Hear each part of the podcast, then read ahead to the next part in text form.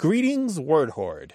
We're here with an exciting option for you a version of our podcast without any ads. That's right. No advertising interruptions, just the content you love, ready to go in your favorite podcast apps like Spotify and Apple Podcasts. It's another way to support the show, ensuring that we keep bringing you the word stories and language explorations that you love. Try it at waywordradio.org slash ad free. And it's affordable. For just a small subscription fee, you can enjoy A Way with Words uninterrupted, except by us. Plus, it makes a great gift. Know somebody who loves language as much as you do? Give them the gift of words. Easy to sign up, easy to enjoy. It's the same A Way with Words, just streamlined for your listening pleasure. Go to waywordradio.org slash ad-free. Support us, support the show, and enjoy an ad-free listening experience. waywordradio.org slash ad-free. Thank you. You're listening to A Way with Words, the show about language and how we use it. I'm Grant Barrett. And I'm Martha Barnette. Not long ago, the residents of Iceland were asked what the most beautiful word in their language was. Mm. And this was a contest put on by the University of Iceland and the Icelandic National Broadcasting Service. They asked thousands of Icelanders to submit their choices, and they narrowed down the entries to um, some finalists, and then people voted on mm-hmm. them. The finalists included the word for enthralled, which, pardon my Icelandic, but is hugfanginn. nice. And uh, the word for oh well, which is jæja. But the winner, the most beautiful word in the Icelandic language, supposedly, and again, my apologies to anybody who speaks uh, Icelandic, is ljósmóðir. Something mother. Somebody's yes. lion's mother? Very close. What is that? It literally means light mother, ah. and it's the Icelandic word for midwife. Oh, so now, you're first the, the, light that first comes yeah, to you. Yeah, ah, isn't that beautiful? And yeah. and I read that the other day, and I was so taken with that because in Spanish, if you give birth, you give to the light, mm-hmm. literally. Oh, Isn't very clever. Yes, that is very beautiful. Yeah. I was worried that you were going to say that Reddit got a hold of the survey and gamed it and came up with something silly like Edward Snowden's name. that would be the end result these days. But I, I, like that light mother and uh, Lucina in uh, Roman mythology was the goddess of childbirth, and, and of can, course you can hear the root for light in there. Exactly, very nice, exactly beautiful, right? Very beautiful. If you've got a favorite word, the most beautiful word to you in any language, let us know 877-929-9673 or email us words at waywordradio.org. Hello, you have a way with words. Hi, this is Seth from Tyler, Texas. Hi, Seth. Welcome to the show. What can we do for you? Well, I have a question. I was up late pondering things, as often happens, and um, I was remembering an episode being in the um, dentist chair, and and the dentist kind of was working in my mouth and kind of flinched back and said, "Ah, you got me." And you know, I, I didn't, of course, intentionally spit, but it was kind of a uh, involuntary release of saliva. Mm. And, and um, it reminded me also of um, a friend that I had from Puerto Rico when I was a, a kid, and he did something similar, and he called it gleek. Uh, that was his word for it. Um, but I was just wondering if there was any sort of word to describe this phenomenon. Oh yeah, definitely. Gleek is the word for it. As a matter of fact, how mm-hmm. how old were you when you and your Puerto Rican friend um, talked about this? Uh, gosh, I was probably uh, what year? 12, 13. Uh, 1994, five ish. Okay, that's that's pretty good. That's pretty good a number of years ago on my old website, the Double Tongue Dictionary, I made an entry for gleek. And gleek means to spit saliva from under the tongue. It can mean uh, other things, but usually it means to eject liquid from your mouth in a stream. And um, there were a number of commenters and people who remembered using this word in the 80s, and some of them claimed the 70s. Um, I, I don't know whether or not they were telling the truth. I assume that they were. But the best theory that we have is that this word gleek, G L E E K, comes from Super Friends, from the monkey of the same name who would like kind of just shed saliva every time he got really excited and start making monkey noises. But yeah, that's the word, and it's it's very slangy. It's pretty much used by people who grew up in the '70s and '80s and '90s. Um, prior to that, I don't think there was a word for it. Yeah, it, I don't know. I always wanted to learn how to do it. There was a kid in my sixth grade class who could do it, and I've I've tried. Yeah, I've, I've gone online. There there are videos that oh, tell yeah, you how to do it. YouTube videos if you don't want to be uh, if you're not squicked out by gleeking. I tried well, to do it, but I choked myself. That, um, gleek um, as a word is used to describe fans of the show Glee. So Right. kind of Right. a, a confluence of Glee and geek. Yeah, they can. I mean, there's enough semantic differentiation there, which there's not shouldn't be too much collision happening. Sure. There's an older form of gleek that comes from Shakespeare. It means to trick or to make a joke about somebody or at somebody, but that's unrelated as well. You can find Yeah. videos of Gleek the monkey gleeking on YouTube if you if you just Google.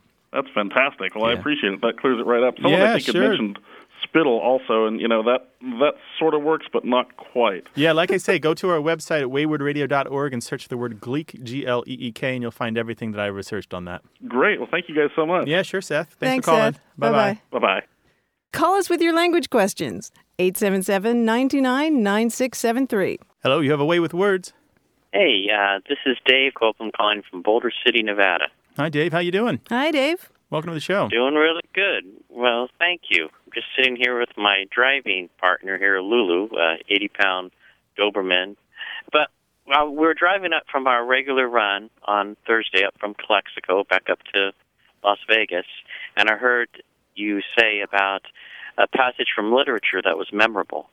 Mm-hmm. And uh, I remember something from Oscar Wilde when he said, uh, is in one of his plays, he was talking about one of the characters. She was not disgruntled, but she was far from gruntled, which struck me as funny. And uh, how there's certain quirks of our language that you only use words with a prefix, like disgruntled and uh, impeccable, something like. Uh, my favorite is overwhelmed. People are always overwhelmed or underwhelmed, but they're never Hmm, whelmed. Whelmed. I bet whelmed is a word. I bet if we look it up, Just we'll not find that it. common. Yeah. Yeah, and same for gruntled, actually. I mean, disgruntled was around a lot longer, but uh, probably in the 1920s or so. That's the earliest use I've seen of, of gruntled, meaning happy. It's one of those conversation stoppers, though. I mean, you wouldn't wish anybody a gruntled birthday. You probably get Well, I've heard, I've heard whelmed used, um, but it's kind of a West Virginianism that Oh, yeah? my father-in-law would say.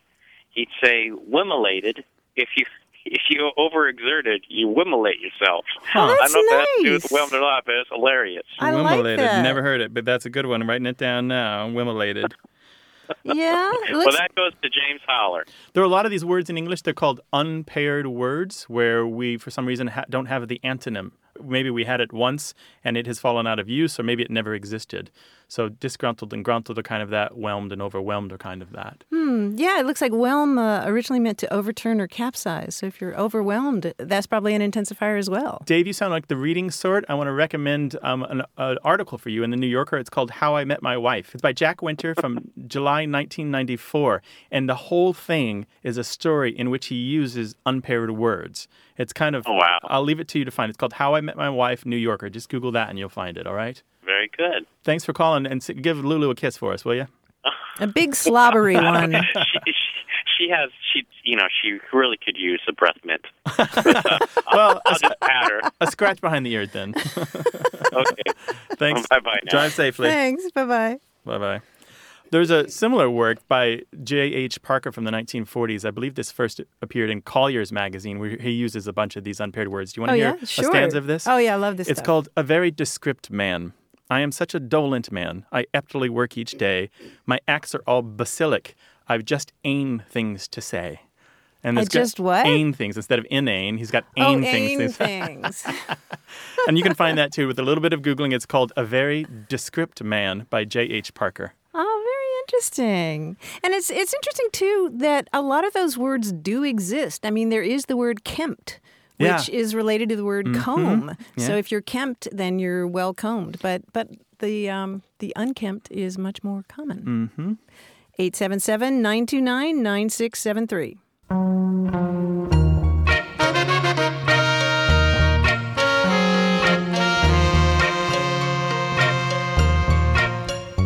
I've been diving into old books again. Yes? Yes, and I looked up all the old college slang from more than 100 years ago. Oh, you had fun. Ah, you know, I've done this before, but every time I look into it, I come up with new stuff. And I found some stuff here I wanted to share with you. I love this one. Do you know what balloon juice is? Balloon juice. Yeah. Um, air? Yes, it's empty talk or, Oh, or okay. noisy talk. It's where, uh, there's a lot of noise but no content. That's balloon Oh, juice. Okay, somebody has a blather control problem. Yes. Also, if you fall down under the table, it means you fail a course completely. I, Oh, I love okay, that. fall down I, under d- the I don't know. I always think of you fall down under the table if you're drunk, but maybe they were. Maybe that's why they failed. And but to fall on the ball, on the other hand, is to begin to study. Oh, really? Yeah. To So in football, if you fall on the ball, it means you're taking Oh, oh possession oh, of the oh, oh task, oh, oh, right? oh, oh, oh, Falling okay. on the ball. 877-929-9673. Email words at waywordradio.org. Hi there. You have a way with words. Hello, this is Brian Trout from Richardson, Texas. Richardson Texans. Welcome to the show, Brian. How you doing? Hiya, Brian. I'm doing fine, thank you. What can we help with? Um, how to use scared versus afraid? Um, well, I talk with this about my my kids quite a bit. Um, they keep saying I'm scared of this or I'm scared of that, and I think it should be I'm afraid of this. And the example I give them is, you might be afraid of the dark because the monster under your bed will scare you. So that's the way I think it should be used. This is a really great question that is is widely discussed because the nuances between these words are so personal for a lot of people. And then we've Yeah. got difficulties with parts of speech, and we've got difficulties that afraid is an adjective that never goes before the noun. Um, which is, you know, you don't say he's a, an afraid person. You usually Right. would say he's a person who is afraid. Um, Really interesting. Uh, so let's just break this down. Some of the differences are really obvious. Scared tends to be informal, is associated with shock and surprise and excitement. So scared is a really active kind of negative emotion. Afraid is a little more formal in its usage Yep. um, when I'm looking at the text, and it tends to be associated with a calmer comportment, like a contemplative notion that I am about to be scared, as you put it. So there's a little bit of usage separation here.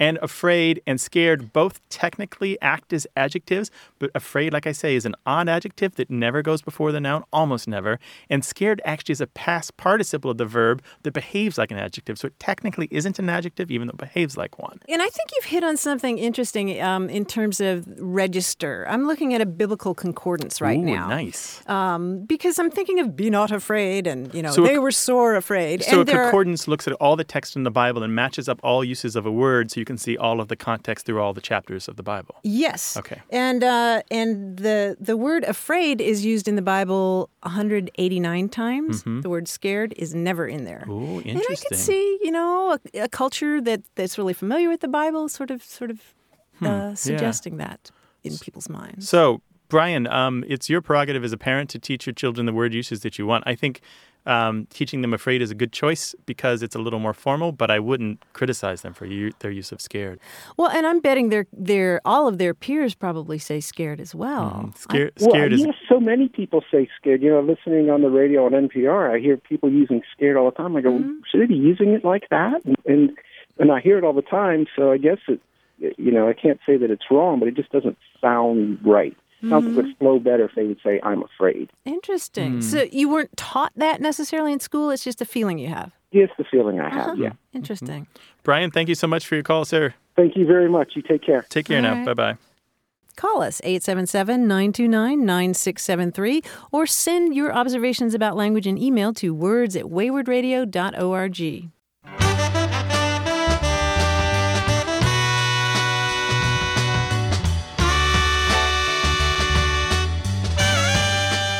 I know how much you love puns. Why did the chicken cross the basketball court? I don't know He why. heard the referee calling fouls. That's terrible. He says he hates these, but he loves them. Secretly. 877 929 9673 is the number to call to talk about language. And send your silly jokes to words at waywordradio.org.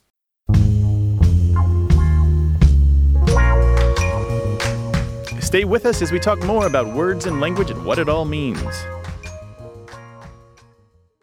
Hey, we've got something special for those of you who love our show but could do without the ads. That's right. Imagine a way with words, the same engaging conversations, the same deep dives into language without advertising interruptions. We're talking about our ad free podcast feed. It's sleek, clean, and it's just for our supporters. It's at waywordradio.org slash ad free. It's inexpensive, easy to sign up for, and works with all major podcast apps like Apple Podcasts and Spotify. It's an affordable way to support the show and get a seamless listening experience.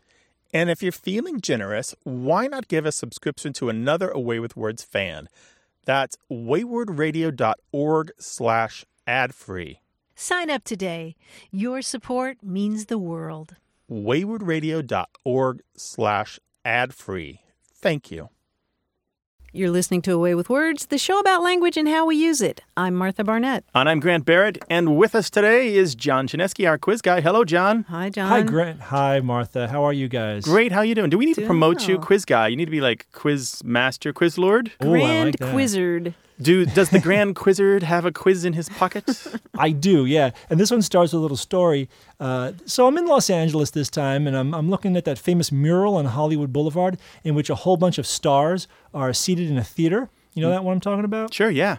It's actually called You Are the Star. I said to my friend, Hey, there's Shirley Temple. And he said, Where? And I said, In the Marilyn Monroe row. Well, that's all I needed. We see how your brain works. yes. This quiz is about famous people whose last syllable is or sounds like a word. For example, you know, these days you can get all sorts of gift items with famous scientists on them, like uh, glassware. I have a shot glass with a picture of Nikola Tesla. My favorite is blank. Albert Einstein Stein. Right, my Albert Einstein Stein. Now- oh boy. Nice. When I can get you guys laughing like this, that's just the example. I know we're going to have some Oh fun. yeah, there's something really No. good about this, John. Good. You're onto something, buddy. this, It's this is your big one. All right. It might not be phonetic or it could be phonetic. Let's let's try these out. Here are some more. Okay. I'll give you the first name if you need a hint. All right. I'm a big fan of the Jeeves and Wooster books. In fact, when I was traveling in Britain, I visited the blank. P.G. Wodehouse House? The P.G. Wodehouse house, yes. Actually, he spent most of his time in, in New York, so Yes, he I did. could visit it from here, yes. I was in a thrift store in Key West, and the guy offered to sell me a Guayabera shirt that was once owned by a famous author. Now, I don't know if it's real, because it's huge. What do you think? What did blank What, What did Hemingway? something where? Right. Well, how did, how we we're doing it in a certain construction. What Yes. did What did Something- Ernest Hemingway? what, yeah. Way? What did, what did Ernest Hemingway weigh? Way. what did Oh, Ernest Hemingway weigh? Yes, that's what I want to hear. Very good. His name wasn't Ernest Hemming. Okay. no. Now, my uncle Joe told me that when he was at West Point in the 50s, his roommate was the guy who eventually went on to lead the U.S. forces in the Persian Gulf War. He said this guy often caught colds, and Uncle Joe would always end up with what he called the The blank. Schwarzkopf cough. Oh, yes, the Norman Schwarzkopf cough. oh Tell him very to cover, good. cover his mouth, please. Very good. All right. You know, when Grand Central Terminal was erected in 1913, it replaced an edifice called the Grand Central Depot. Now, that place was constructed by a famous railroad tycoon. In fact, the depot was known as the house that Vanderbilt, Vanderbilt built. built. Vanderbilt built. Very good. I collect uh, autographs, and I prefer it if they're part of actual correspondence. One of my favorites is from the host of the TV show Kids Say the Darndest Things. I'm very proud of my blank. Art, art Linkletter letter. Yeah, my Art Linkletter letter. It's a little something for the older folks, by the way. I don't know. So maybe, That's why I got that. don't know you might even say the Bill, Bill Cosby, but no, it's Art Linkletter. So the History Channel was running a special series of 60-minute mini documentaries on every single U.S. president. I was watching them all, but I conked out during the blank. The hour hour? The Oh, the Eisenhower hour. Oh, Yes, I conked out during the Eisenhower hour. very Oh, good. oh, one last thing, guys. I heard that a well to do fan of A Way with Words has invited us all out for a week at his winter cabin in Aspen, Colorado. Uh, he writes I have just one question. Does blank? Does Will Shortz wear shorts? No. No. no, the A Way with Words team. um, Us. does Grant Barrett Barrett? No. No. In the winter cold. winter cabin in Aspen. Does Chaneski ski? Yes, does John oh my Chaneski ski? God. By the way, terrible. I'm the answer the answer is no, I don't. so sad to say. Anyway, you guys did fantastic on that oh, quiz. Way to oh, go. Boy. Thanks, John. That was a winner. That, That was a was very good one. We'll talk to you Thanks, next week, all right? Talk to you then. Bye bye. Cheers. All right. Bye bye. Well, we'd love to take your quizzes, puzzles, questions, any jokes you want to send us. 877 929 9673. Email words at waywordradio.org or hey, share them with the world on Facebook and Twitter. Hi there. You have a way with words. Hey, good afternoon. How are you? Great. Who is this? This is Christian from New Haven, Connecticut. Well, welcome to the show, Christian. Glad to have you along. Hi, Christian. What's, Hey. what's on your mind? Well, the other day, my boss asked me to proofread a contract. And as I'm going through it, I saw the word peruse.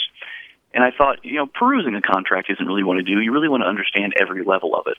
So I quickly I, I looked up the definition of peruse, and it turns out it means the complete opposite of what I've thought it meant for the past 27 years. Uh oh. How so? It- peruse means to investigate to the finest detail. I thought it meant to skim lightly, to kind of never really get to the whole point, just to kind of understand on the surface. Hmm. So you want to get that And- right if you're talking to your boss, right? I want to get that right, and now I have this horrible feeling that maybe there are other words I don't understand that I use on a day-to-day basis. Join the rest of us. It's a club. It's called English Speakers Anonymous. Pull up a Oh, my chair. yeah, peruse is a really confusing word. I think you have to use it with a lot of care. Yeah, definitely. I'm one of the people who grew up being taught that peruse meant to look at something really carefully. Really, really Mm-hmm. sift through it carefully. Um, but a lot of other people were taught exactly the opposite, right, Grant? Yeah, yeah. I, it's not a word that ever occurred in my household. I learned it from books. Oh, yeah? and, but which way did you learn it? I learned both actually side by side and have just come to accept it as kind of what they call the Janus word, the two faced word that has two meanings. Yeah. And I, so I look carefully for context, but as you know, the problem is the context with peruse isn't clear almost any of the time. yeah, if somebody asked you to peruse a contract, you know, Did you mean skim this and take a minute, or did you mean read this carefully over the next two days? Exactly. Exactly. Yeah. And part of the problem is that in the early 1900s, some grammarians started saying, well, peruse definitely means to look something over very carefully. They were, they were using the Latin sense of it. The PER there is, uh, is a word that, that can mean thoroughly.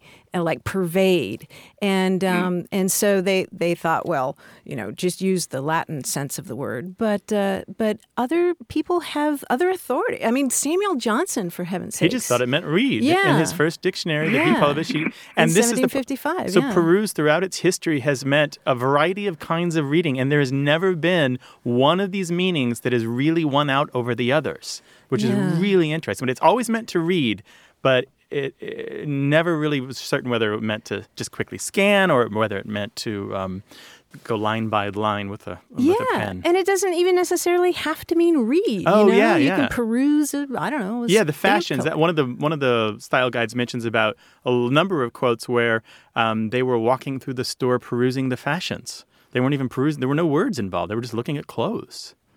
Yeah. Yeah. So so Christian, don't feel bad about it. So Martha said something I think is important. I, I I don't know if this word is skunked, but our advice to you probably is going to be that you avoid word, using the word peruse in a professional environment because these meanings are so variable.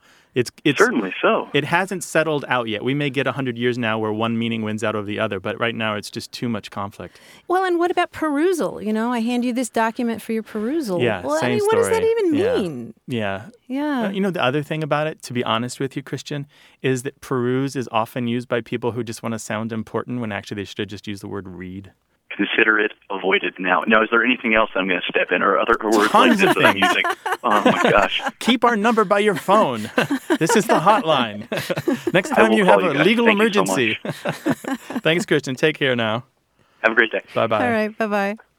You know, scan is another word. It is, yes. it's so weird. Originally, scan meant to look at something really, really carefully. And this confused me when I was in college and I was reading Greek poetry because you're supposed to scan the poetry. And that's a slow, Mm-hmm. tedious process to scan the poetry. And I never could understand why I was scanning Greek poetry. And now, was it when the computer era kind of came about and scan started to mean something technological that it started to change, or was it prior to that? I suspect it was prior to that. I don't know. Okay.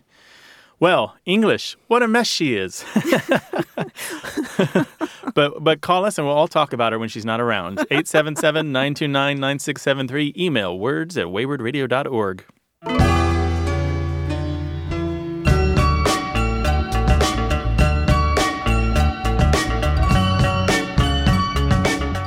Price from Fort Worth, Texas, called us recently about our conversation about teasing a beginner on a job. Remember, you mm-hmm. send somebody to go look for a bucket of striped paint or something like that. Mm-hmm. Curly said that when he started work at an airline, they told him to go find a belly stretcher.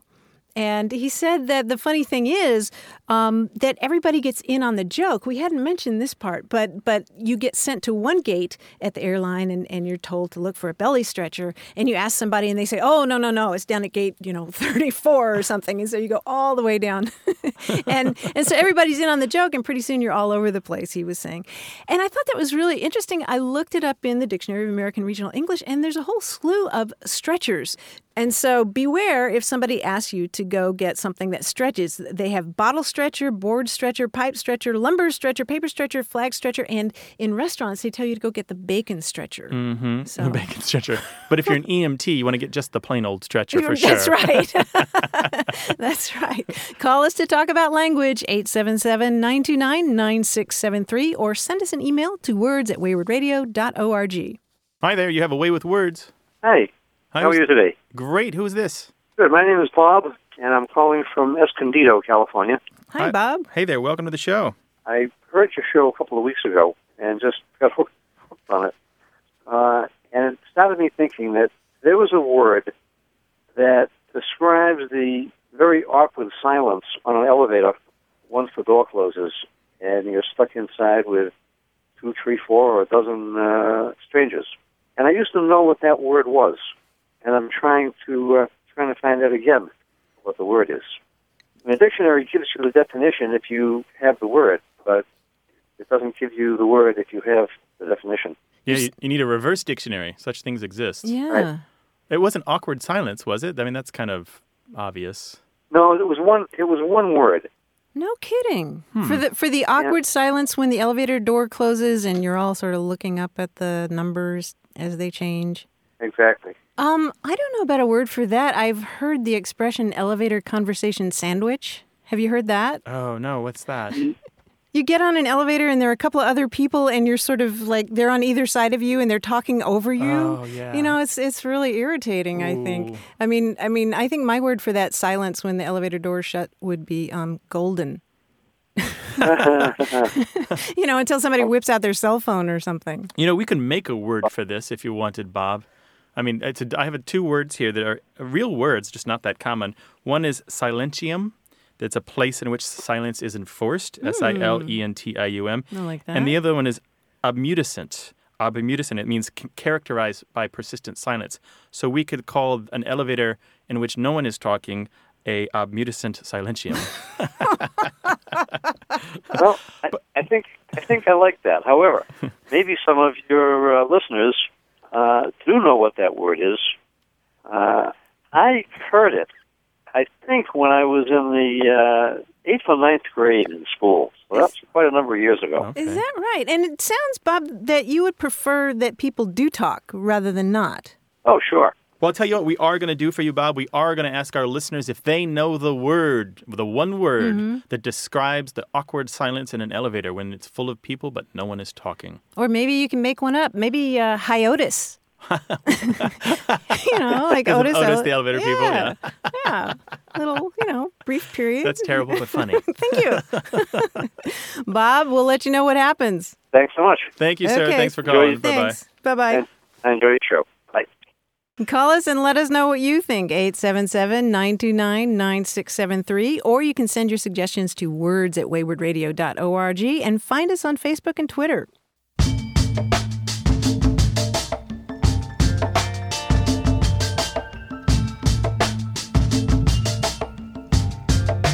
Grant, do you know what it means to acknowledge the corn? No. Or to confess the corn? Uh, no. I can't imagine. I can't even think. It looks like it's an Americanism. It means to admit to being drunk and by extension to admit to any mistake, fault, or impropriety. Ah, uh, so a corn that has been soured and turned into alcohol. Exactly. I'm, I'm, looking at a reference from uh, 1842. This guy says, Your Honor, I confess the corn. I was royally drunk. I confess the corn. Isn't nice. nice? 877 929 9673 is the number to call to talk about language or send your emails to words at waywordradio.org. Hello, you have a way with words. Hi, this is Carrie from Trinidad. Yeah, I was uh, listening to your show and thinking back to when I was copy desk chief of a pretty good sized newspaper. And we would go to the dictionary when we needed to really be certain that we're changing a word in the right way or choosing the right word for a headline.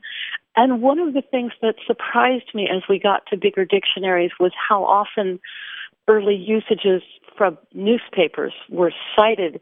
And I found it sort of scary to realize how circular that whole process could be and that because I also knew what could get through our desk when we were very busy. And I saw the potential for us being kind of an echo chamber for our own errors. Ooh, good point. Wait, so you worked on the copy desk for a big newspaper. I love your description of the editing process because Mm-hmm. when I was in newspapers, it was exactly the same. Something could go through six or seven people, and still there would be errors in it the next day. Oh, yeah. Um, Oh, yeah. It was inevitable. You just can't, there's no such thing as perfect. There's such thing as a deadline, and there's such a thing as perfect, and you've got to pick between the two. Yes.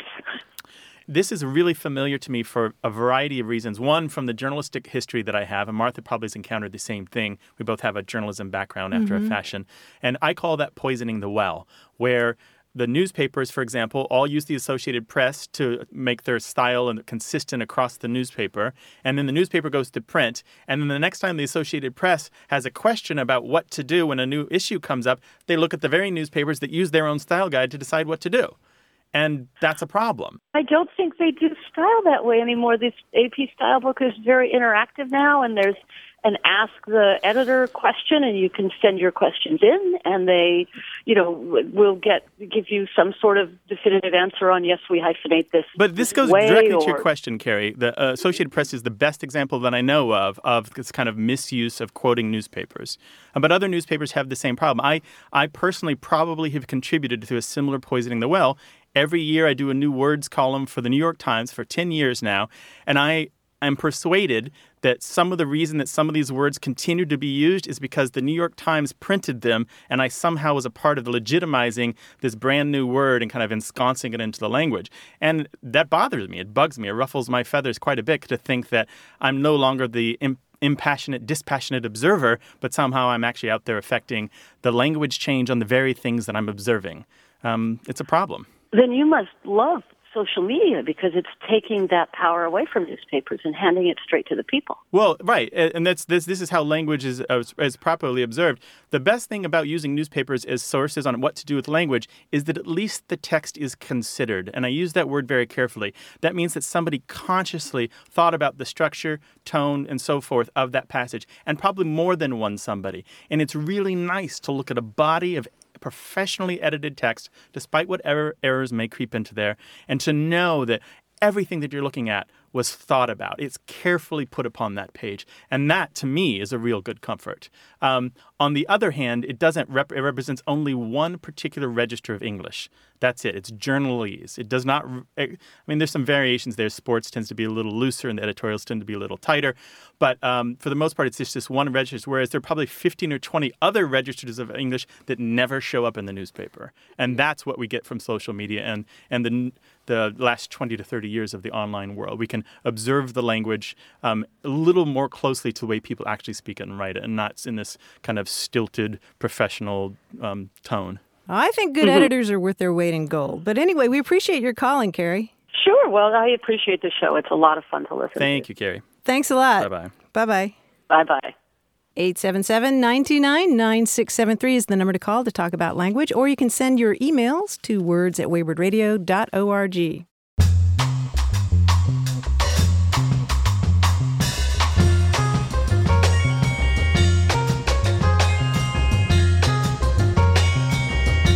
I bet you can guess in college slang from 100 years ago what a lunch hook is. Lunch hook? I have no idea. It's your finger or your hand. You've probably heard meat hooks used to mean your hands or your fist, right? Okay, yeah. yeah. So your lunch hook is your hand. This is where you snag your lunch, right? Put your finger through a donut hole or put it under the strap of a, of a pail, right? Yeah, that's how college students eat, right? Just go through the a cafeteria. hundred line. years ago, Yeah. right? okay. When you actually might actually bring a pail or you'd have a string wrapped around the paper that wrapped your sandwich, Okay, right? So you right. have your lunch hooked on your finger. Lunch hook. 877 929 9673. Got a minute? We need your help. Head over to gum.fm slash words and share your thoughts in our quick survey. Your feedback matters. It's the backbone of our show's success. Thanks for making our show even more successful. That's gum dot fm slash W O R D S. Thank you. You're listening to A Way with Words, the show about language and how we use it. I'm Grant Barrett. And I'm Martha Barnette. And this is just a wild guess, but I'm betting that you are as irritated as I am by a certain kind of language that's been polluting the internet. That's big talk. What is it? It's that overheated, hyperbolic, breathless language on sites like Upworthy, you know, where you see something like, oh. what this seven year old said on the Ellen DeGeneres show will make you cry or make your jaw drop, you know, or will blow your mind. It's just clickbait, right? It's trying to get you to click through no matter what. And I'm really glad to see that there's also a backlash against this kind of language. There's a uh, there's an extension you can put in your browser from Downworthy that uh, changes all that language, changes literally to figuratively, and um, Just kind of brings the hype down a notch, right? yeah, yeah, it changes like will blow your mind to might perhaps mildly entertain you for a moment. I'm not incredibly annoyed by it, a little bit annoyed by it. I'm enough- really annoyed by I it. I put stuff on Twitter, just kind of carping about it, and I do block Upworthy on Facebook to, because the, you do, you block uh, it. the fulfillment's Okay. not there for me. They offer more than they deliver, and I don't like that particular hiding the ball. How many how many times I'm going to be suckered into clicking on a link only to find the video was four minutes of nonsense and like three seconds of like good content. you know? Exactly. You, feel like Charlie Brown in the football. Exactly. You know? The football keeps getting yanked away as you come to kick it. Yeah. But there's another aspect to this, which I think is really important, is that as this level of expertise rises, as everyone in the media business knows what makes a good headline, Mm-hmm. knows what makes people click, everybody is hyping it up. Exactly. And so the whole higher level of Yeah. hyperbole is we're to the point where it's basically a lot of innuendo and kind of lying, frankly. Exactly. Yeah, it's language turned up to 11, you know? And if you start there, then there's no place to go. But that said, this is very American. Well, You can go back to the works of Charles Dickens, where he writes about being in America and he talks about the way Americans are super happy about things that they're not supposed to be happy about or that other people would just take for granted, right? We are known as the, the kind of the artificially happy people. This is how we're seen around the world. Well, it's funny that you mentioned Charles Dickens because there's also a site that takes the titles of famous books Mm-hmm. and changes them into that kind of language, like, watch this kid burst into tears when he's refused more porridge. or this one for Pride and Prejudice. He didn't want to dance with her when they first met. Now he really, really does. That's just genius. I'm sorry. That's a that's a winner. I'm, I'm going to follow them wherever they are. it's uh, themillions.com. Oh yeah, they always do great stuff. Yeah, isn't that great? Look, there's a place and a time for hype, you know, and you want people to click on your stuff. We're urging just a slight bit more like just straight up plain speaking. Yeah, dial it down a bit. If you've got an opinion or a comment about this hyperbolic language, this just up, up, up, up kind of language, give us a call. Write it in all caps. Don't In an please. email. But that's what it feels it's like, hard on my old eyes. No. 877-929-9673. Email us words at waywordradio.org. Talk to us about it on Facebook and Twitter. And you can also get the show for free on SoundCloud and iTunes. Hello, you have a way with words. Hi, thank you so much for having me on the show. Hi, who is this? My name is Nancy Anderson Wolfgang, and I am calling from Youngstown, Ohio. What you got on your mind, Nancy? Well, I am working on my dissertation, and it focuses on the use of the musical theater vocal quality known as belt. All right, so you're doing a whole dissertation on belting out, like uh, like Ethel Merman, that kind of thing. Exactly, right. That's fascinating. Right, and my um, committee was reading through my paper, and one of them asked me to identify the origin of the word belt. And I thought that was a really good question. So when I went back and started trying to do that on my own, every time I finally got to the end of the research strand, it was identifying the piece of clothing that goes around your waist. Mm-hmm. So I was hoping that you guys might be able to help me in terms of how it relates to singing. Oh, okay. Ooh, Great a, question. Yeah, that's a really good question. So this is something that you'll be graded on later? Um, yes. And do you have to sing? It's just my career at stake. It's Oh, okay. just- Okay, yeah. So we're doing your homework for you, right? In a way, yeah. Oh, okay. But you will be cited, so. Oh, we'll be very nice. I'll put on my best voice for you then. There's two R's and two T's in Barrett. Yeah. Well, um, since the 17th century, the word belt has meant to uh, thrash with a belt. You know, Mhm. you, you might uh, be afraid of your parent belting you back in the day. So, belt has been a verb meaning to hit or attack, and it was used in boxing as well, right? Mhm, Yeah, if you belt somebody out, you knock them out. You you're you're belting them with your fist. Yeah. And so that's around the 1930s. And then Mhm. what we find that by the 1950s, it's kind of moved from one kind of performance, boxing, to another kind of performance, the stage, where you get these loud, big singers who literally belt out a song. So just think about the parallels with the slang expression to knock out. You can knock somebody out by punching them, or you can knock them out by giving them a boffo performance, right? So that's two different kinds Okay. of knockout, but also two different kinds of belting. We often find this in, in the language where two words kind of track similarly in terms of having similar meanings. So belt um, works and knockout work that way. So. Yeah, so it is related to the word belt, meaning the thing going around your waist, but, but it a became long a, way yeah, ago, and yeah. and we don't want to get we don't want to say oh it originally meant belt because the key here is that moving from boxing to Sure. to musical theater. Sure, yeah, but the verb itself was to hit with a belt. Um, if you want uh, references that aren't us to look into, we recommend the Historical Dictionary of American Slang, published by Random House, and also the Oxford Okay. English Dictionary. Those are two authoritative sources. Although in this case, the Historical Dictionary of American Slang has a better entry for this meaning of belt. Okay, So good luck with that. We, we expect a copy of the paper, and we want to be on your dissertation review board. absolutely. I'd love to have you. Thank you we'll so be much kind. for the help. I understand there's cookies and All right. coffee at those things. Okay, we'll do. Thanks, Nancy. Bye bye. Bye bye. Thanks. Bye. she was madly scribbling notes as we were giving the answer. I, I, hope she was recording that call. Wait, we were, right? Oh, gosh, I hope so. 877 929 9673.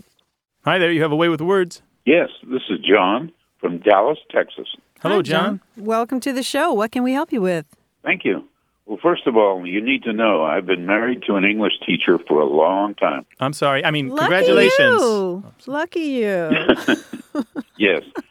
And uh, I've I've worked very hard to hone my skills in the English language. Mm. I'm usually the go-to. I'm usually the go-to guy for the last edit on important things that are going to clients, because I declare war on misplaced commas and apostrophes and split infinitives and such.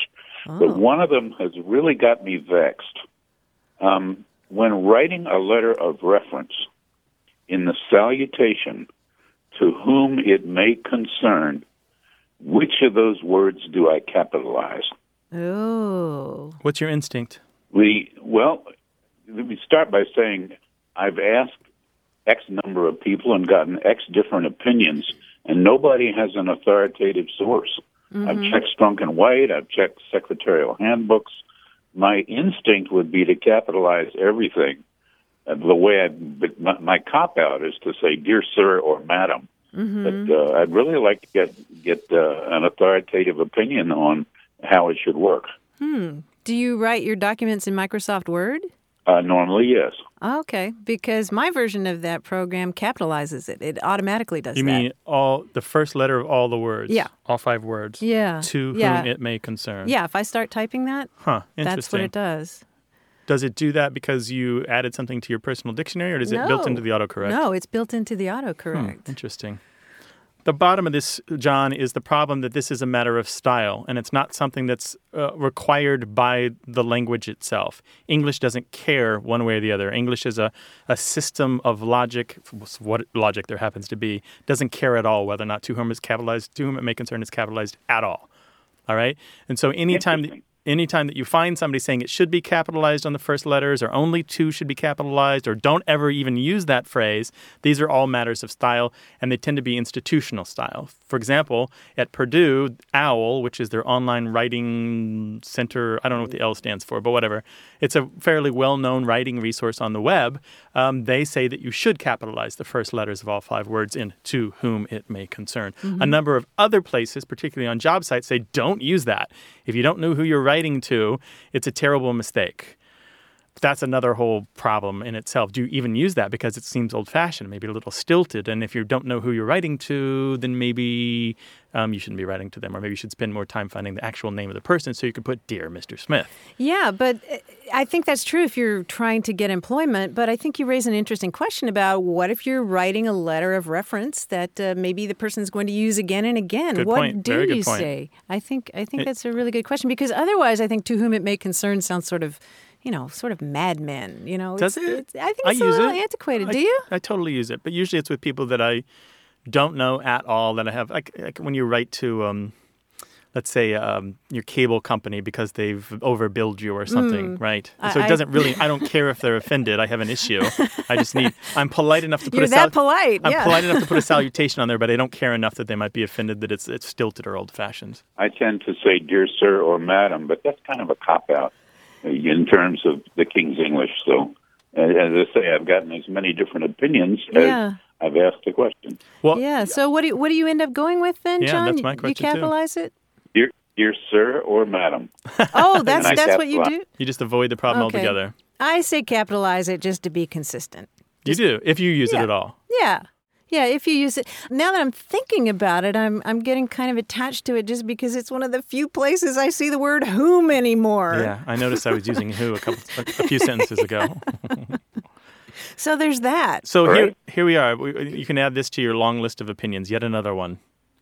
But the matter, the matter lies in your hands. You are authorized by the English language to make that decision for yourself, John. Your mission, should you choose to accept it. I bet we're going to hear about this. Sure, So, yeah. stay tuned, John, okay? Yeah, keep on plugging away, dude. I will do that. Bye bye. All right. Thanks very All right, much. Thank you very much.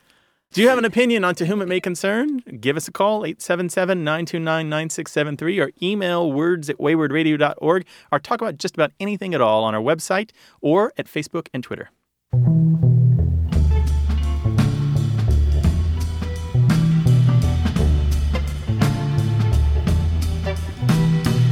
At the beginning of every opening credit scene to The Simpsons, Bart Mhm. Simpson is at the chalkboard writing a message. Right. Did you know that there is a name for that kind of punishment of a student? Not just the writing, No. but there's a name for the extra work you give somebody because they failed an exam or they messed something up or whatever as a punishment in general. Ooh, so it doesn't have graph in it. It's, it's no, extra. Yeah, it's extra. Yeah, it's, so it's a piece of work, a duty, or an allotted task, a school task or lesson to be prepared. In the U.S. specifically, a piece of schoolwork imposed as a punishment. That's the definition from the Oxford English Dictionary. It's called a Okay. pensum, P-E-N-S-U-M.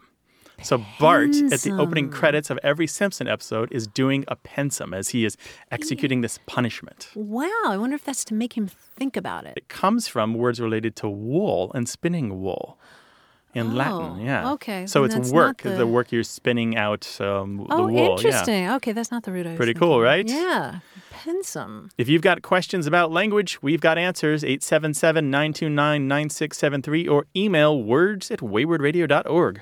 Hello, you have a way with words. Hi, this is Skylar calling from Boston. Hi, Hello, Skylar. Skylar. Welcome Hello. to the show. How can we help?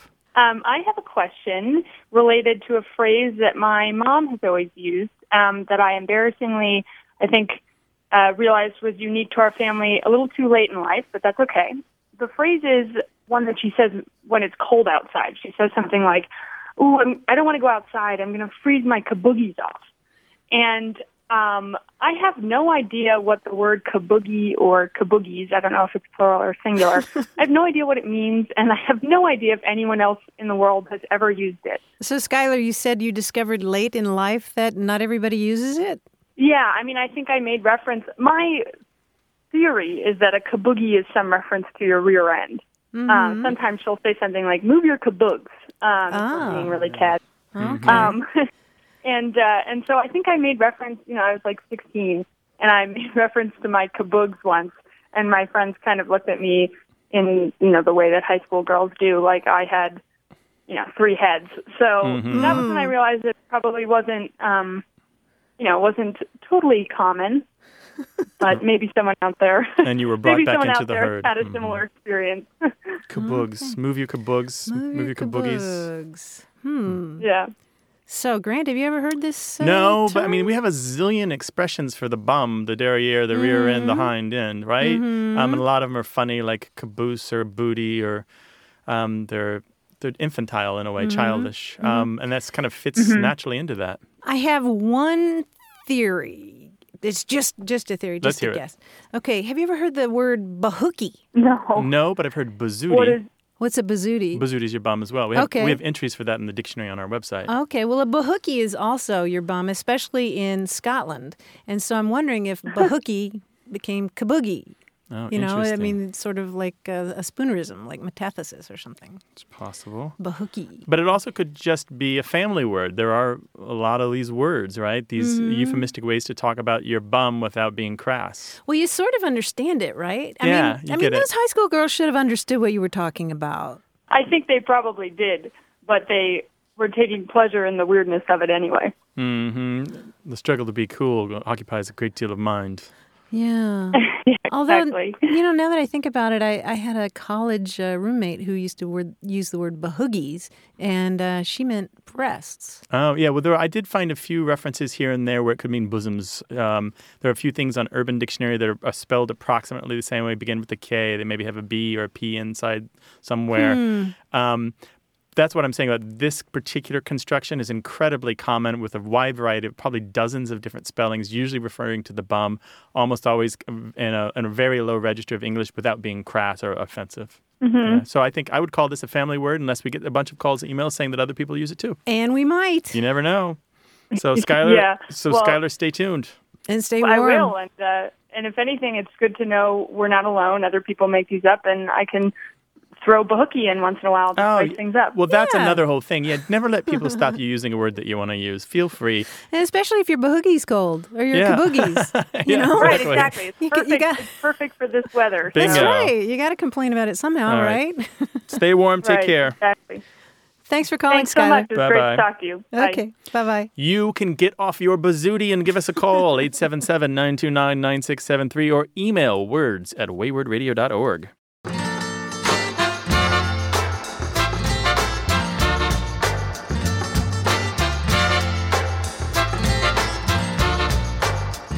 Here's a word that's new to me, but I bet it's going to have more currency. Do you know the word marryoke?